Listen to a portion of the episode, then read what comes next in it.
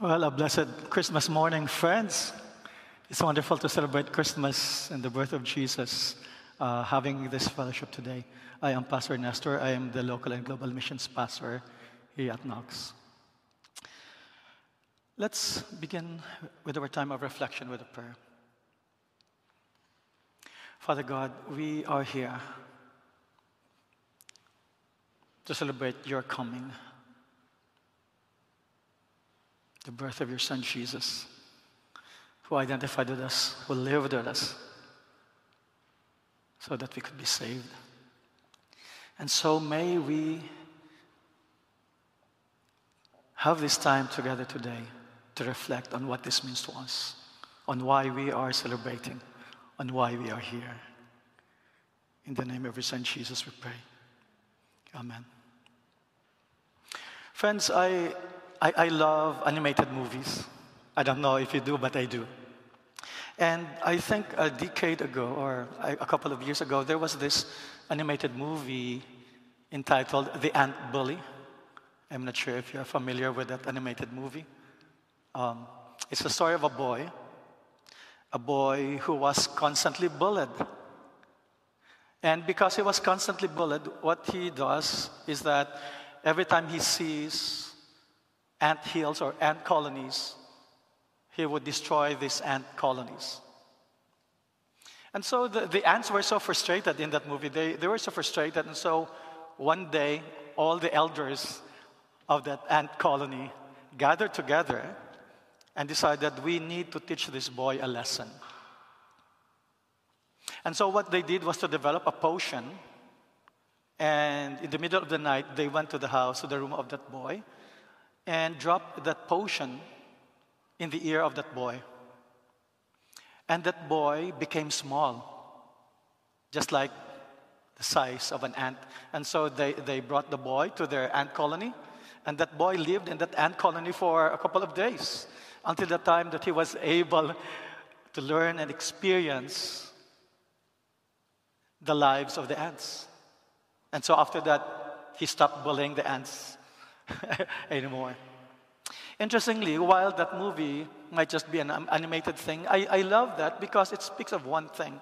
It speaks, there, there is that parallelism between that story with that of what God had done on Christmas Day, and that he became human.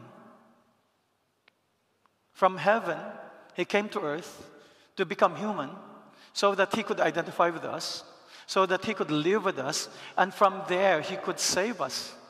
Isn't it that amazing that God, who is transcendent, who is above all things, a creator, the creator, became, in a way, the creature? And for us, that's nothing can replace the truth than the celebration of God's coming to earth to become human. It is what we call as the doctrine of the incarnation. The incarnation is that act of God becoming man, becoming human, incarnate. To be incarnate means that you are taking on human flesh. And that is the reason why we are celebrating here today and why we are here today. We are celebrating the truth, that doctrine that God became human to be with us. You see, oftentimes we forget this in the midst of all of the celebrations, in the midst of, of gift giving and, uh, and, and having dinners, family meals, and coming together as family or as friends, that we have forgotten the true essence of Christmas. In fact, one of the things that I've, I realized is that so many people today, even if they're not Christians, are celebrating Christmas by the way for no, for no apparent reason than the fact that this is a holiday, and people tend to believe that this is a season where we do that without really understanding what it means. I mean, when we read that scripture, and uh, Christine read that, it really speaks of what God has done for us. In the beginning was the Word, and the Word was with God, and the Word was God, and the Word was made flesh and dwelt among us. No other truth can sublimate that. No other truth can replace that. And that's what we call as the doctrine of the incarnation. And by the way, just, just a passing a glance.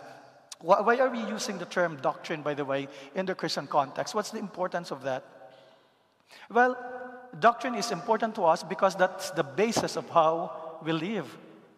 That's doctrine. It's the basis of how we live. And Tim Keller has a beautiful way of saying that and putting that in three ways. First, that doctrine is a faith position. Doctrine is a faith position. That means that it's not a matter of having scientific truth or scientific facts. It's not about finding empirical facts to prove the reality of the truth. It is a faith position. You accept it, you believe it because it's revealed in Scripture. And Scripture tells us faith is the substance of things hoped for and the evidence of things not seen. The evidence of things not seen. And when it is a faith position, then we accept that because God revealed it to us. Second, a doctrine is something where we commit ourselves on and we, where we commit ourselves to. A doctrine is not just a head knowledge, a doctrine is a heart knowledge. You need to be committed to that. You need to believe in that. You need to be consumed by that even. And thirdly, according to Tim Keller, doctrine is something that we push forward, something that we advocate, something that we tell people. We even argue that with people because we believe that this is the truth as revealed in Scripture. And so, this is what we call as even when we believe and when we accept this doctrine of the incarnation, then we accept the fact also that therefore Christmas is doctrinal. There is nothing and no other way to put that than to reveal the truth that Christmas is doctrinal or doct- doctrinal for those who are of, uh, uh, coming from the UK.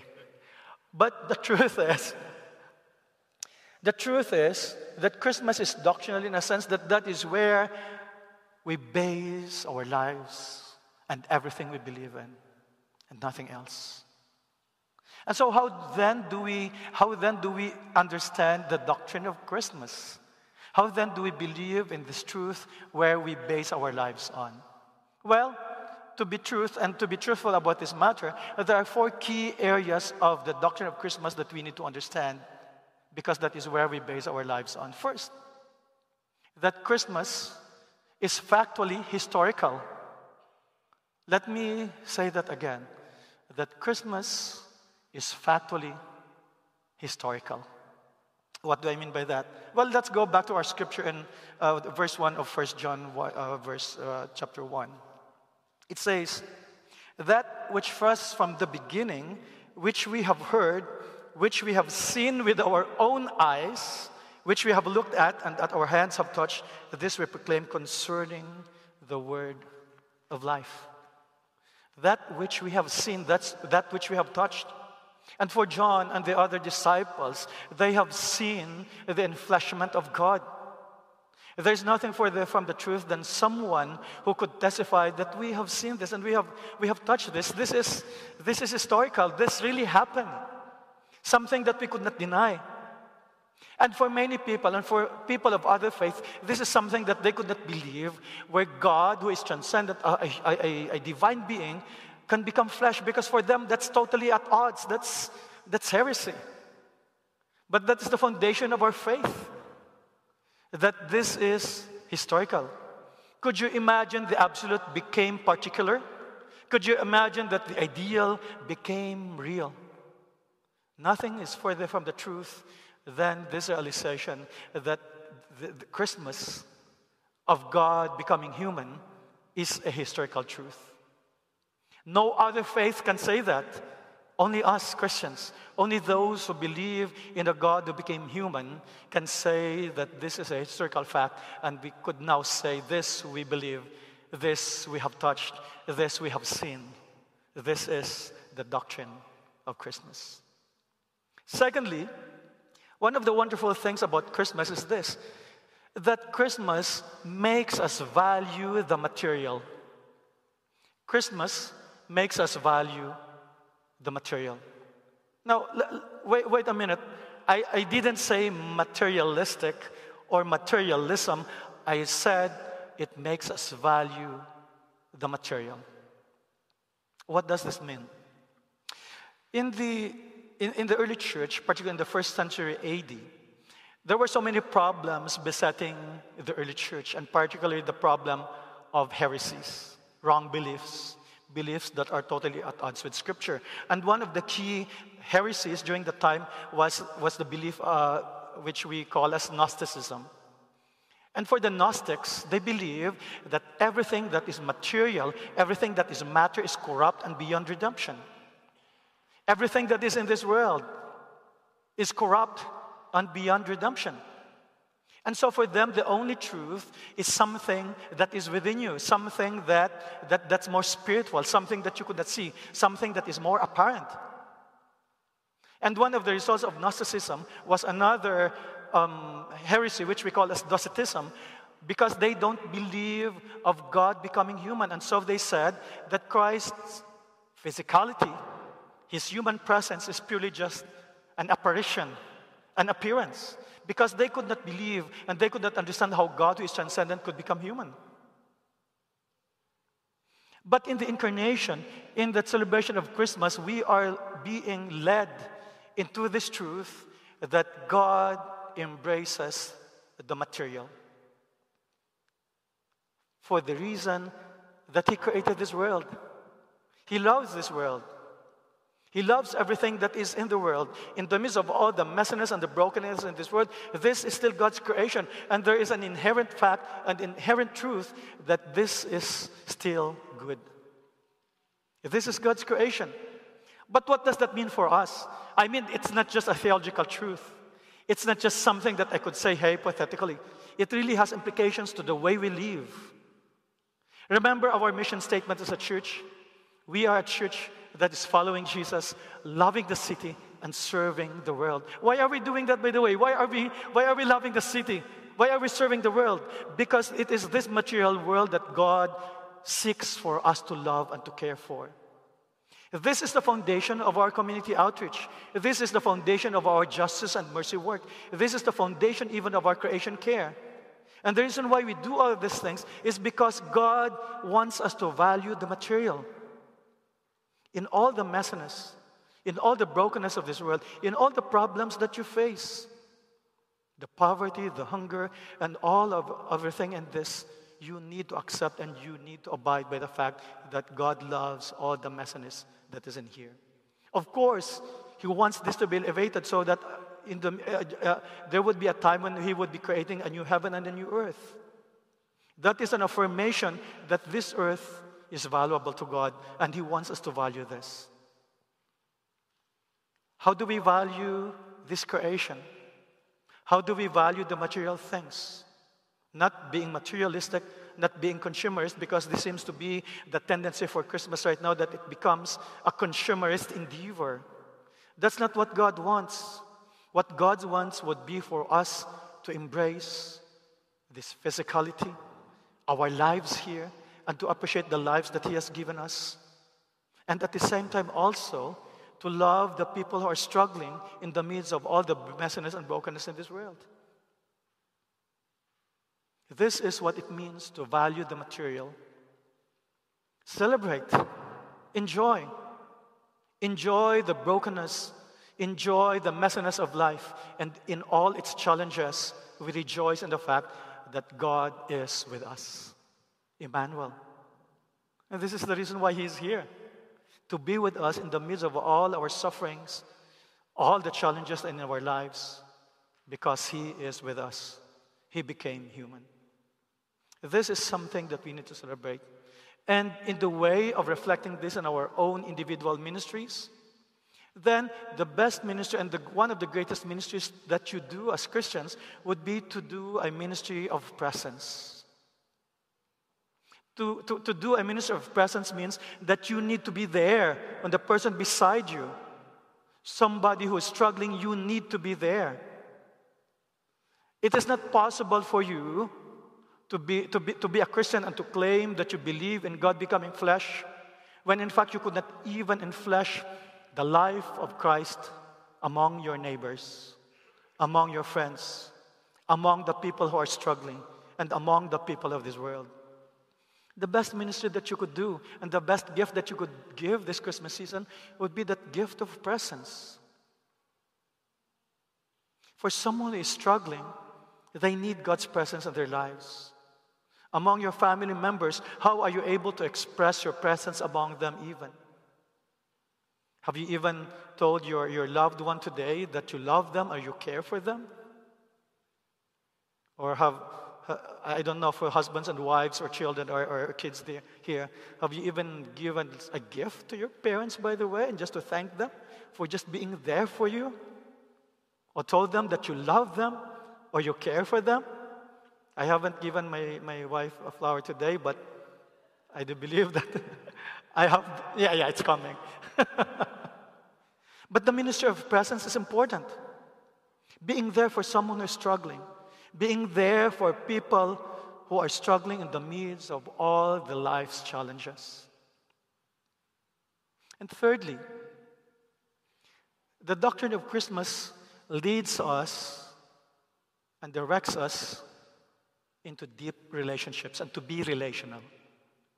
We do not need only to accept the historical truth about Christmas, that we need also to value the material, but also we need to be deeply relational. In verse 3 of our text, and again, we need always to look at Scripture as the basis of our faith. And in verse 3, it says,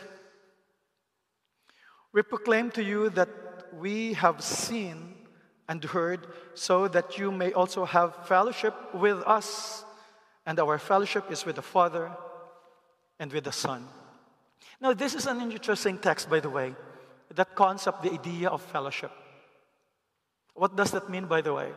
Well, in Greek, the, the, the word fellowship means koinonia. But actually, when you use the term koinonia, it goes deeper than the concept of fellowship. Because fellowship, in a way, is just a surface level friendly relationship. But koinonia means a deeper spiritual union with people and with others and with those whom God loves. That is koinonia. And, and, and fellowship goes more than just a gathering on Sundays. It's more than just having coffee together. It means having that spiritual union where you get to know that person on a deeper level, not just on a, on a superficial level.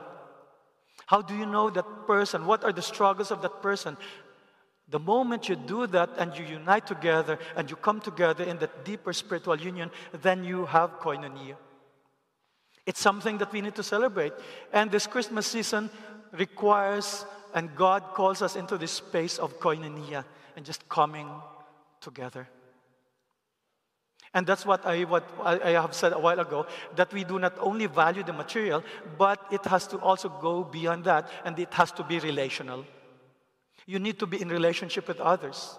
You need to care. You need to show that deeper love towards other people, particularly those who need God's presence in their lives. That is to be relational. John Donne, a poet, once said, and I love, I, I love John Donne because of the way that he really speaks of his poem. He was the one who coined that, that poem, No Man is an Island. That's, that's John Donne. And John Donne once said, Any man's death diminishes me because I am involved in mankind. Therefore, never send to know for whom the bell tolls. It tolls for you. The suffering, the death, and the messiness of another person becomes your own suffering. To be a Christian means to be identified with that person who is struggling. When there's a death of someone, when, when a person is suffering, you just could not just be callous and say, I, I, I don't care. That's not my concern. That's not relationship. That's not koinonia. To be in koinonia means that whatever things that happens to that person becomes your own, becomes your own suffering, becomes your own pain. And that's why we use the term empathy rather than sympathy. And more than that, God wants us to identify with people who are struggling as well. Because their sufferings and their struggles and their pain becomes our own pain. That is koinonia. Friends, I hope that we would be led into that space of coming together, into that space of spiritual union. I think it was last year, if I'm not mistaken, that I preached during Trinity Sunday. Was it last year? And during that Sunday, I used a term that defines who God is as a triune God. And I used the term perichoresis, a Greek word that was developed by the Latin fathers. And what is perichoresis? Well, perichoresis means this is the mutual indwelling of the three persons of the Trinity. That in each of the three persons of the Trinity, they are fully in one another. That is perichoresis. That each person of the Trinity possesses the divine Godhead, the divine being.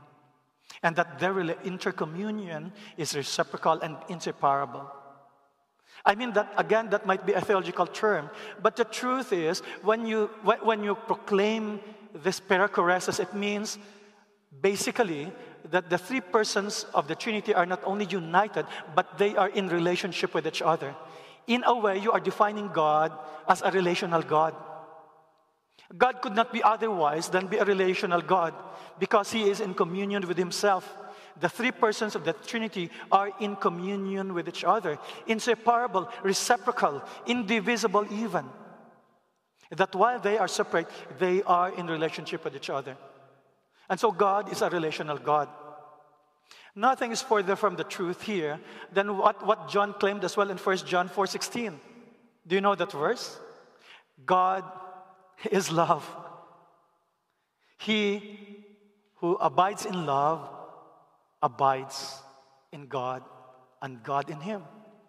God is love. There's no other way to define God than a God who loves and who cares to the point that He even gave His own Son to be with us, to identify with us during this Christmas season, to die for us, and to be resurrected so that we could attain this eternal life that God has given us. This is perichoresis.